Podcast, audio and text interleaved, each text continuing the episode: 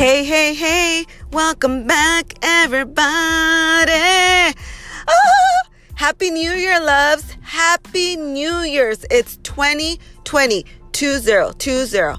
I know, I know, I'm a little behind schedule. I know it's the first week of February. You don't need to remind me because I know. But let me just say this I intentionally took some time off the month of December and January to gather much of my thoughts and to encounter myself more deeply into the word of the Lord. And let me just say this it was well worth it. I'm so grateful for that time. Definitely the Lord spoke, and let me just say, He spoke.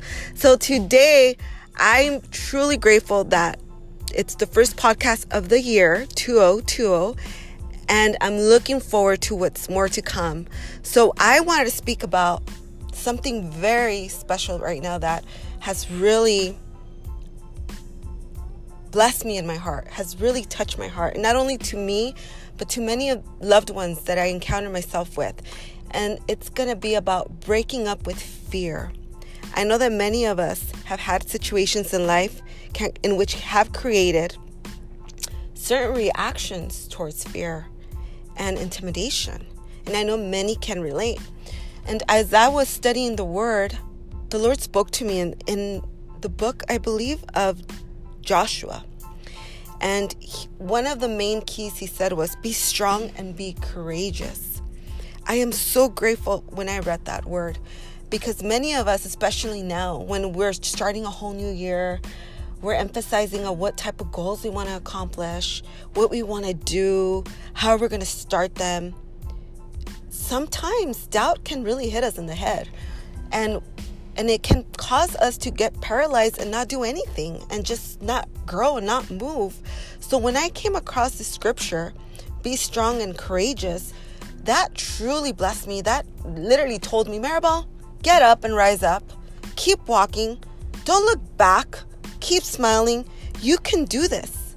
He hasn't, the Lord, let me just say this the Lord has not commanded us a spirit of fear or of doubt, but of strong and courageous of someone that's not going to dismay, of someone that's not going to tremble, full of fear or full of doubt, but someone that's going to believe in Him, that's going to rise up and say, Lord Father, you are the one. You are the one that's going to hold me, that's going to take me to where I need to be. And God understands your assignment. He understands exactly what you're called to do. He understands that your heart's desires as well. I'm sure for I'm sure many of you, of course, I'll I'll speak for myself. Before I go to sleep or bed, I I speak to the Lord. I said, Father, don't forget about my heart's desires.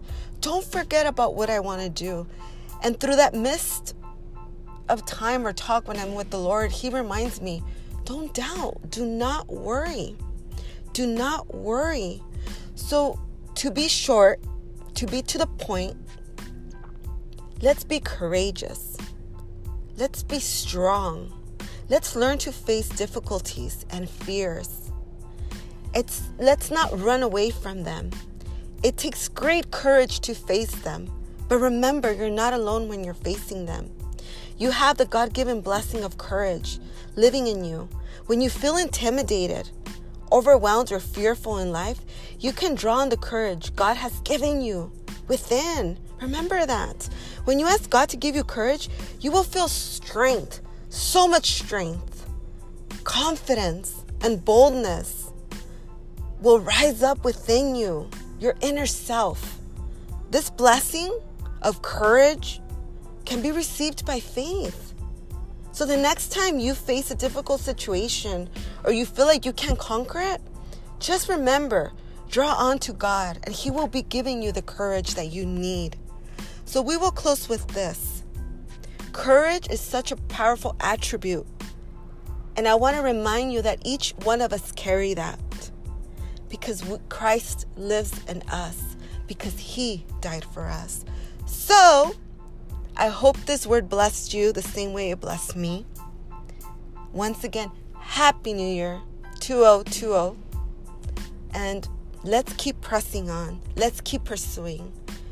And I'll leave you with this I believe in you the same way I believe in me. Take care and God bless.